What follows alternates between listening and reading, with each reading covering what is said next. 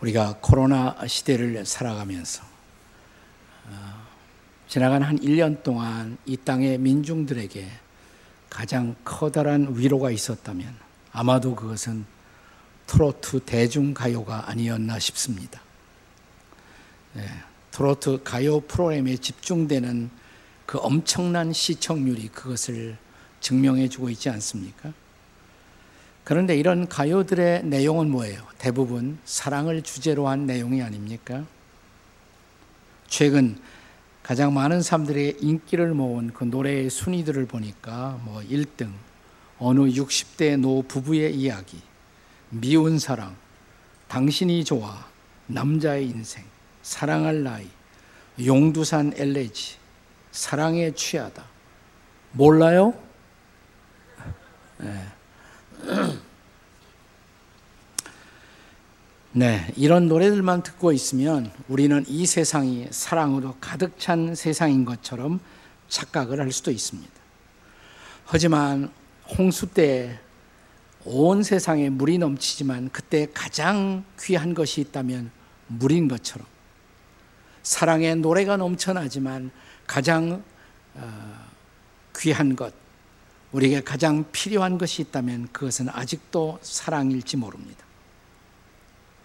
저는 기독교의 복음이 이 지구상에 사는 가장 많은 사람들의 마음의 문을 여는 일에 있어서 중요한 역할을 한 것이 뭐냐면 기독교가 가진 사랑의 메시지 때문이 아니었나 싶습니다. 믿지 않는 사람들을 붙들고 한번 우리가 이런 질문을 해보세요. 기독교의 가장 중요한 메시지가 뭡니까?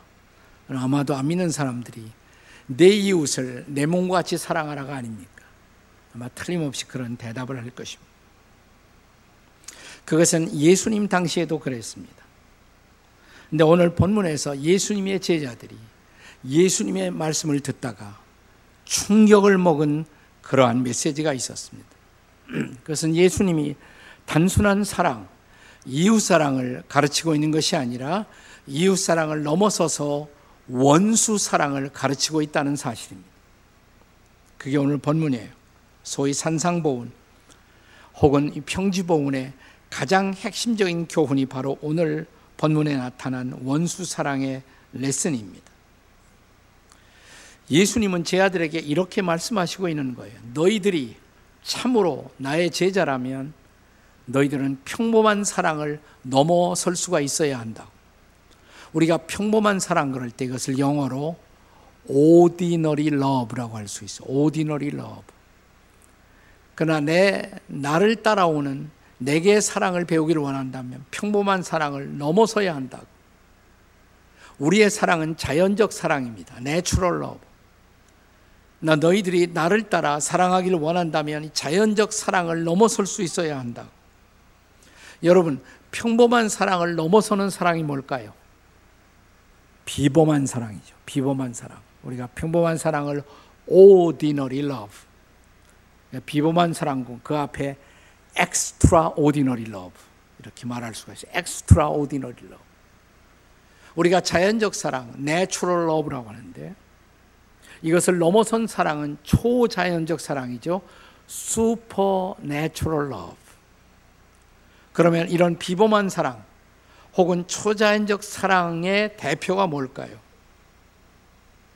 그게 바로 원수 사랑이에요. 원수 사랑. 자, 다시. 자, 평범한 사랑 혹은 자연적 사랑의 실체는 도대체 뭘까요? 오늘 본문에서 예수님이 평범한 사랑 혹은 자연적 사랑의 실체를 세 가지로 요약하고 계십니다. 자, 평범한 사랑이 뭐냐고요? 자연적 사랑이 뭐냐고요? 첫째로 그것은 나를 사랑하는 사람을 사랑하는 거예요. 나를, 나를 사랑해 주는 사람을 사랑하는 사랑. 그 누구나 할 수 있는 거예요. 평범한 사랑이에요. 자연스러운 사랑이에요. 삼십이 절이 그것을 가르치고 있지 않습니까? 우리 삼십이 절 한번 같이 읽겠습니다. 다 같이 시작. 너희가 만일 너희를 사랑하는 자만을 사랑하면 칭찬받을 것이 무엇이냐? 그 누구나 할 수 있는 사랑이다 이 말이죠. 나를 사랑하는 사람을 사랑하는 것. 두 번째는 나를 선대하는 사람을 내가 선대하는 것. 나에게 잘 대해주는 사람을 나도 잘 대해주는 것. 그건 평범한 사랑이다, 이 말이에요. 누구나 할 수 있는 것이다, 이 말이죠. 네, 여기 삼십삼 절이 그것을 가르치고 있죠. 같이 읽겠습니다. 삼십삼 절 시작. 너희가 만일 선대하는 자만을 선대하면 칭찬받을 것이 무엇이냐. 나에게 잘해주는 사람에게 나도 잘하는 것, 그건 자연스러운 것이다. 평범한 것이다. 누구나 할 수 있는 것이다. 그 다음에 세 번째로, 내게 돌아올 것을 기대하고 베풀어주는 사랑. 그것도 평범한 사랑이에요. 누구나 할 수 있는 것이죠. 자, 삼십사 절 같이 읽겠습니다. 삼십사 절 시작. 너희가 받기를 바라고 사람들에게 구워주면 칭찬받을 것이 무엇이냐. 받을 것을 기대하고 준다면 그건 누구나 할 수 있는 거예요. 평범한 것이에요. 자연스러운 것입니다. 하지만 이런 평범한 사랑을 넘어서는 비범한 사랑, 자연스러운 사랑을 넘어서는 초자연적인 사랑, 그 대표가 바로 원수 사랑인 것입니다. 그리고 이것은 예수님의 제자들만이 실천할 수 있는 사랑입니다. 하나님의 성령의 도우심을 받은 사람들만이 초자연적인 이 사랑을 실천할 수가 있는 것입니다. 자, 그렇다면 이제 우리는 이 질문을 물어야 합니다. 어떻게 구체적으로 우리는 원수 사랑을 할 수가 있단 말입니까? 첫째로, 누구라도 원수 될 수 있음을 먼저 인정해야 합니다. 원수 사랑하려면 네, 원수가 누구냐를 알아야 돼요.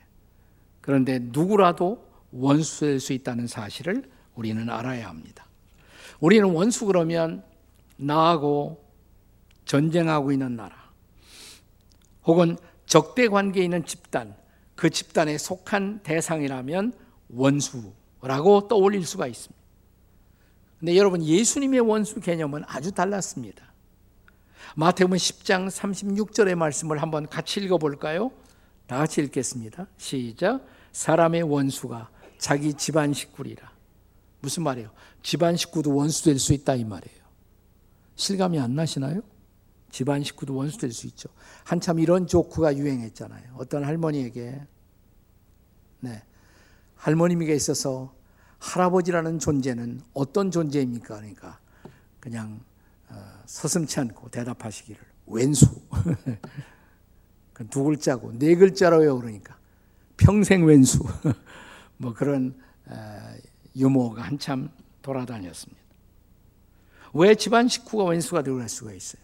만약 우리의 가치관이 서로 동의할 수 없다면, 신앙의 차이가 다르다면 우리는 가정 식구도 쉽게 원수가 될 수가 있습니다. 자, 마태복음 십 장 삼십육 절인데요. 이어지는 말씀 삼십칠 절과 팔 절을 읽겠습니다. 같이 읽습니다. 시작. 아버지나 어머니를 나보다 더 사랑하는 자는 내게 합당하지 아니하고, 아들이나 딸을 나보다 더 사랑하는 자도 내게 합당치 아니하며, 삼십팔 절, 또 자기 십자가를 지고 나를 따르지 않는 자도 내게 합당하지 아니하니라. 우리가 성경에 보면요, 하나님이 가장 미워하시는 건 우상이에요. 우상. 근데 우상의 정의가 뭡니까? 우상은 내가 하나님보다도 예수님보다도 더 사랑하는 모든 것이 다 우상이에요. 내가 우리 집안 식구를 하나님보다 더 사랑하면 우상이에요. 우상이 될 수가 있어요. 또 나는 예수를 주로 믿고 주님을 사랑하는데 우리 식구들은 예수님이 주가 아니라 돈이 주라면, 쾌락이 주인이라면, 내 식구들과 나는 자연스럽게 적대 관계를 형성하지 않을 수가 없습니다. 가족이라도 갈등을 피할 수가 없는 것이죠. 그런데 우리가 성경을 계속 읽어보면 성경은 죄를 용서받지 못하고 하나님을 신뢰하지 못하고 살아가는 모든 사람들의 상태가 바로 하나님과 원수된 관계다, 또 이렇게 가르치고 있습니다. 로마서 오 장 십 절의 말씀을 한번 보세요. 로마서 오 장 십 절 같이 읽겠습니다. 시작. 곧 우리가 원수되었을 때 그의 아들의 죽으심으로 말미암아 하나님과 화목하게 되었은즉 화목하게 된 자로서는 더욱 그의 살아나심으로 말미암아 구원을 받을 것이니라. 여기 하나님과 화목하게 된 자, 그 우리 크리스천들이에요. 우리가 예수님이 누구인가를 발견하고 그분이 십자가에서 나를 위해 죽으시고 다시 사신 것을 믿고 예수님을 신뢰하는 순간 우리는 하나님과 화목하게 돼요. 네, 하나님을 아버지라고 부르게 되고 화목하게 돼요. 그러면 하나님과 화목하게 된 자의 반대가 뭐예요? 하나님과 원수된 자죠. 이것은 아직도 예수님을 알지 못하고 따라서 하나님을 자기 하나님으로 삼지 못한 모든 사람들이 하나님과 바로 원수된 관계 속에 있다는 것입니다. 그러니까 거의 하나님과 원수된 자라는 말은 로마서에서는 불신자하고 동의어예요. 그러니까 그렇게 원수대 개념이 달라요. 제가 아주 여러 해 전에 미국에서 이민 목회를 하고 있을 때 북한을 돕기 위해서 여러 교회들이 함께 모은 선물을 가지고 북한을 방문한 적이 있었습니다. 그러니까 미국에서 목회자들이 이렇게 찾아오니까 이제 또 도와주러 왔으니까 환영 행사가 열렸어요. 호텔 식당에서. 그때 북한 대표가 나와서 이런 인사를 했습니다. 솔직히 말씀드리면 미국과 우리 조국은 그동안 원수 관계 속에 있었습니다. 여러분은 원수의 나라에서 오셨습니다. 북한이 미국을 원수라고 그러잖아요.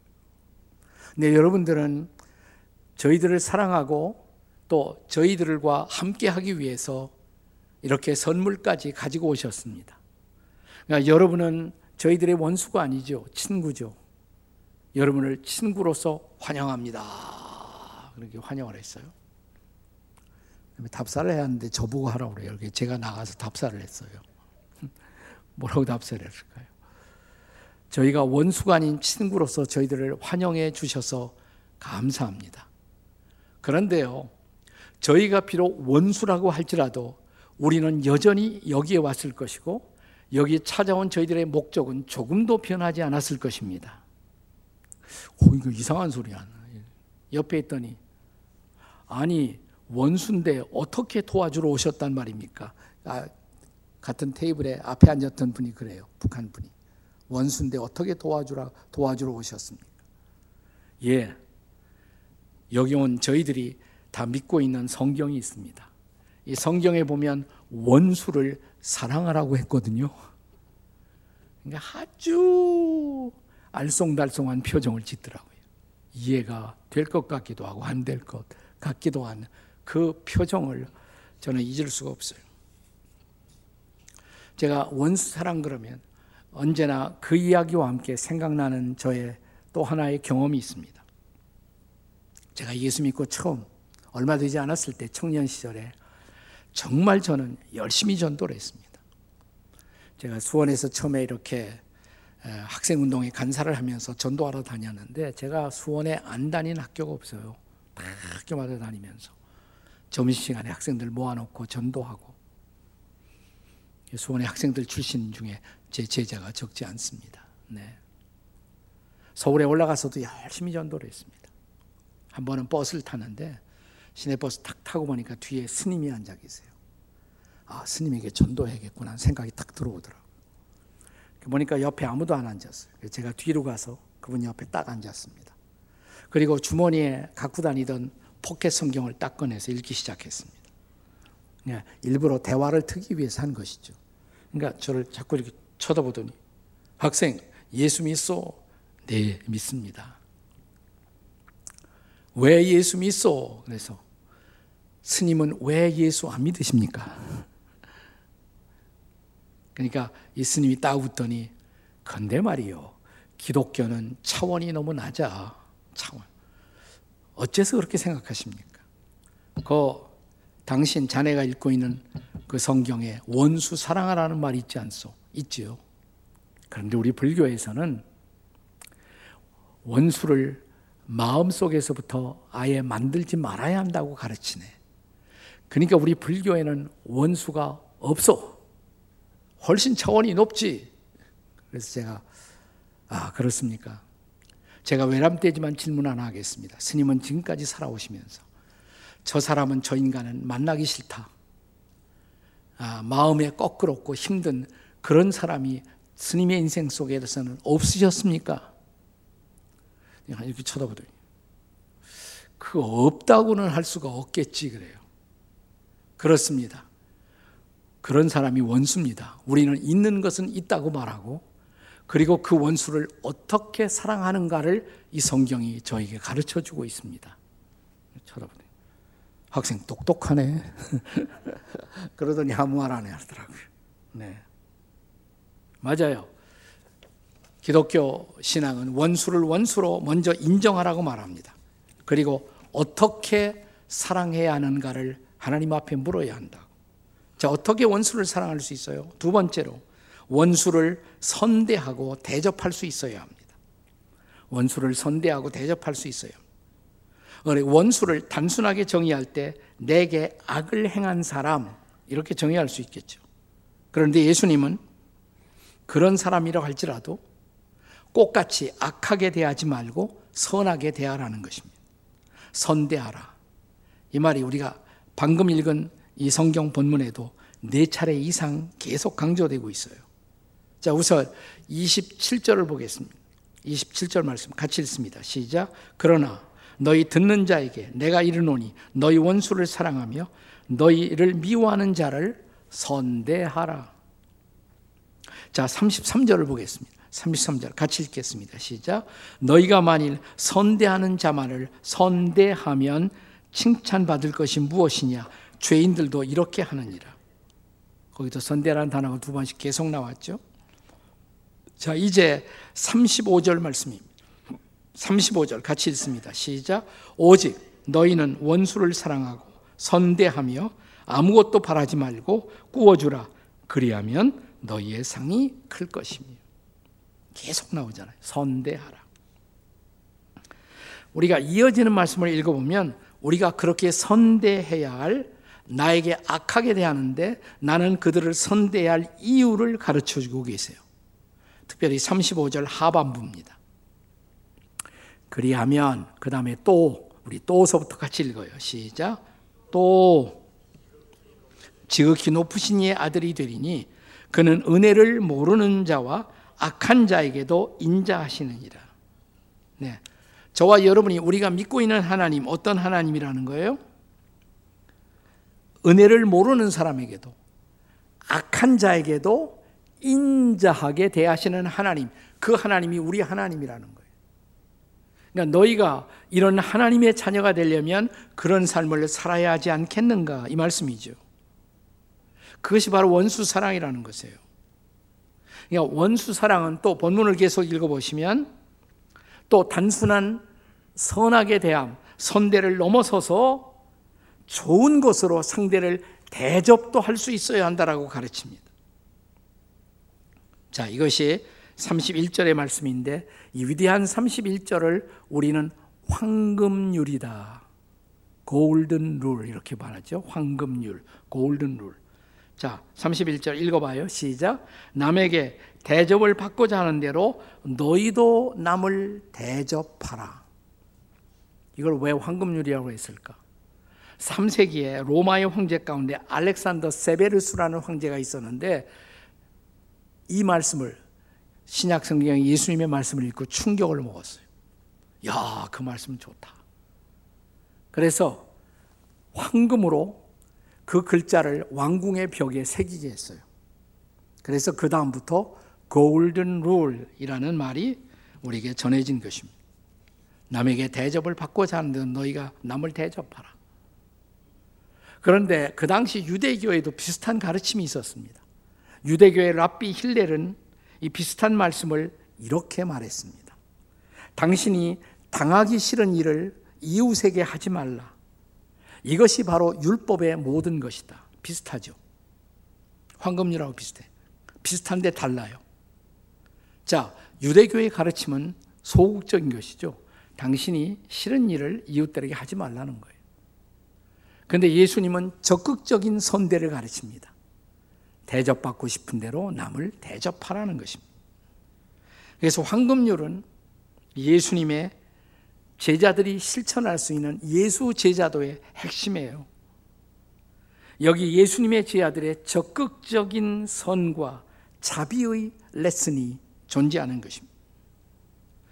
이것은 정말 하나님의 자녀가 된 사람들이 하나님 아버지를 닮아가기 위해서 실천해야 할 삶이에요.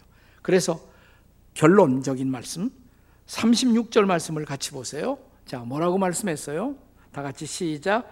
너희 아버지의 자비로우심 같이 너희도 자비로운 자가 되라. 아버지 닮아라 이 말이에요. 자, 그렇다면 원수 사랑의 마지막 실천 덕목은 뭘까요? 마지막 실천 덕목 세 번째, 그것은 원수를 축복하고 위하여 기도하라는 것입니다. 원수를 축복하고 위해서 기도해야 합니다. 자, 이십팔 절로 돌아가서 보겠습니다. 이십팔 절 말씀 같이 읽겠습니다. 시작. 너희를 저주하는 자를 위하여 축복하며 너희를 모욕하는 자를 위하여 기도하라. 저는 이것이 원수 사랑의 클라이맥스, 절정이라고 생각을 해요. 원수를 잘 대하는 것, 선대하는 것, 여기에 끝나지 말고 심지어 원수를 축복하라는 것입니다.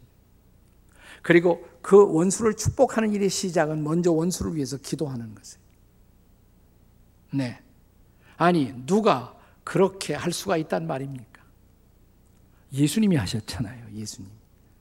자, 당신을 십자가에 못 박는 사람들을 보시면서 십자가상에서 예수님 뭐라고 기도하셨어요? 아버지요, 저들이 하는 것을 모르오니 뭐예요? 용서해 주십시오.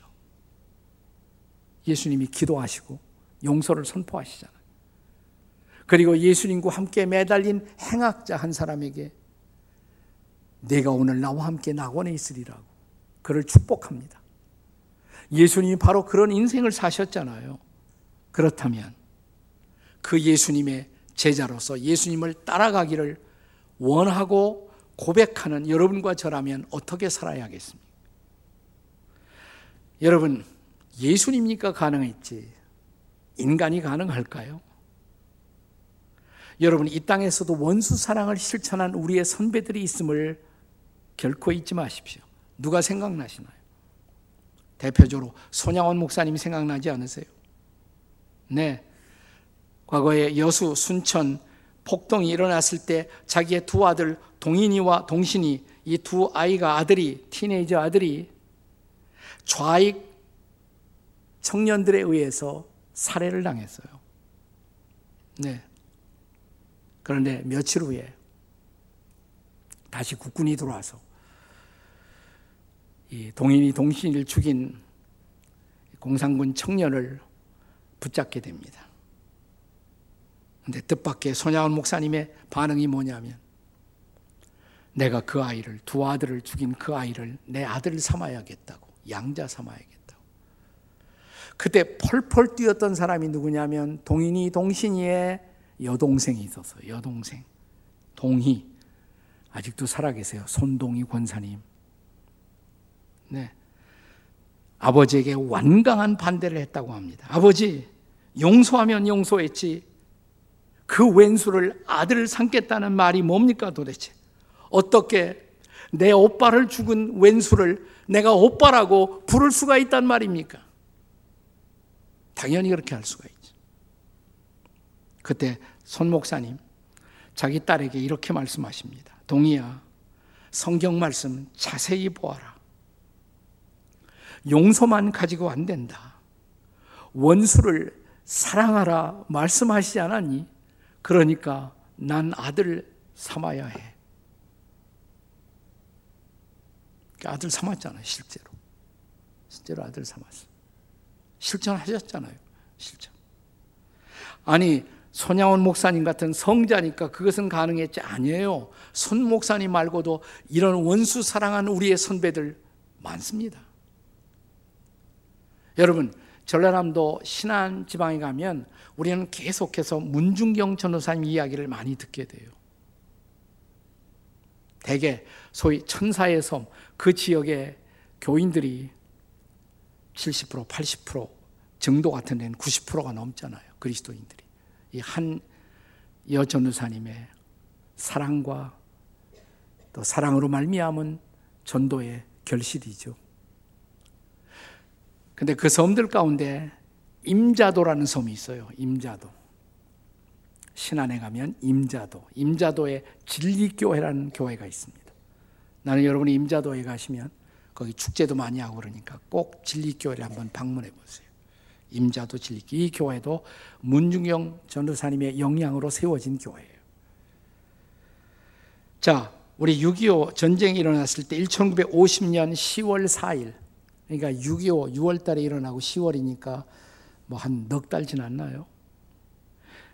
시월 사일 임자도 진리교회에서는 육이오 전쟁에도 불구하고 사람들이 수요 예배를 드리고 있었어요.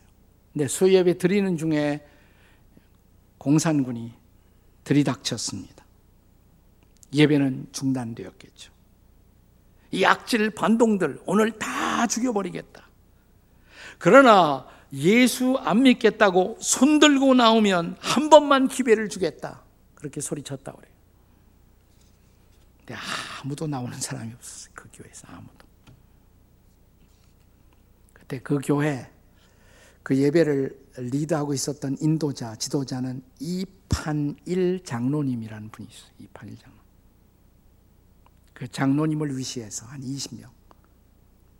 그리고 곧 이어서 다음 날 이십팔 명.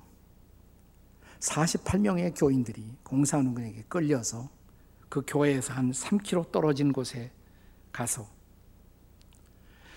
거기 몽둥이로 몽둥이로 타작을 죽창으로 찔림을 받아 사십팔 명의 교인들이 다 살해를 당하고 말았습니다.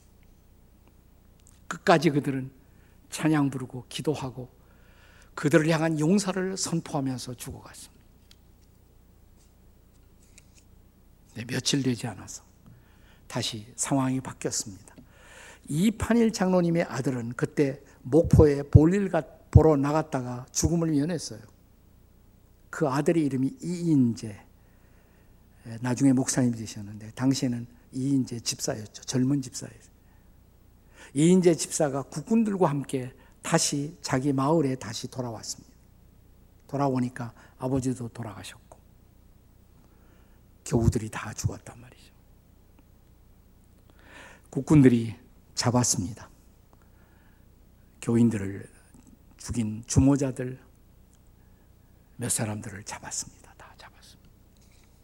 그리고 국군 장교 중에 한 사람이 이인재 씨에게 총을 건네주면서 그들에 의해서 자기 아버지가 죽은 것을 알았기 때문에 네가 처치하라고, 네가 이 사람들 처치하라고. 총을 들었던 이인재 씨가 갑자기 총을 들었는데 음성이 들리더래요. 자기 아버지의 음성이 들리는 거예요. 아들아, 나는 저들을 용서했다. 너도 용서하거라. 아들아, 내가 저들을 용서했다. 너도 용서하거라. 그는 총을 내려놓습니다. 당신들이 죽인 내 아버지가 당신들을 용서하라고 하십니다. 그리고 이것은 주님의 음성입니다. 하나님의 사랑입니다. 용서합니다. 주님 믿고 새 사람을, 새 인생을 사십시오. 그들을 다 풀어주었어요. 나 스토리는 거기서 끝나지 않아요. 이인재 청년 집사는 가서 신학을 공부하고 삼 년 후에 다시 자기 마을로 돌아옵니다. 그리고 그 마을의 목사가 됩니다. 목사가 되어 산 일, 가해자들에게 다 전도를 해서 자기 성도를 삼고 그들을 섬겨주었어요. 교회는 놀라운 부흥을 했습니다. 이 마을은 그 주변의 다른 마을과 달리 공산권과 이 힘의 균형이 바뀌는 가운데 있어서도 그 후에, 그 후에 이 사건 이후에 아무도 어려운 일이 벌어지지 않았어요. 평화롭게 마을 사람들 모두가 평화를 누리며 살았습니다. 한 사람의 사랑 때문에. 미국의 유니온 파운데이션에서 이 소식을 듣고 이 이인재 목사님에게 원수 사랑상이라는 상을 이분에게 주었습니다. 세상에 이런 상도 있어요. 원수 사랑상. 이 사랑을 받은 분이 바로 이인재 목사님이에요. 이인재 목사님. 지금은 은퇴하셨습니다. 이 교회에서. 그리고 그 아들이 또 목회하신다고 그래요. 그 아들이. 여러분, 원수 사랑. 하나님의 사랑을 경험한 사람들이, 십자가를 경험한 예수의 제자들이 지금도 이 사랑을 실천하고 있다면, 사랑하는 여러분, 당신은, 저는 어떻게 살고 계십니까? 나에게 조금 섭섭하게 해도 참지 못하고 보복하고 얼굴을 붉히는 나의 모습과 우리 선배들의 모습 얼마나 다릅니까? 주님은 지금도 말씀하십니다.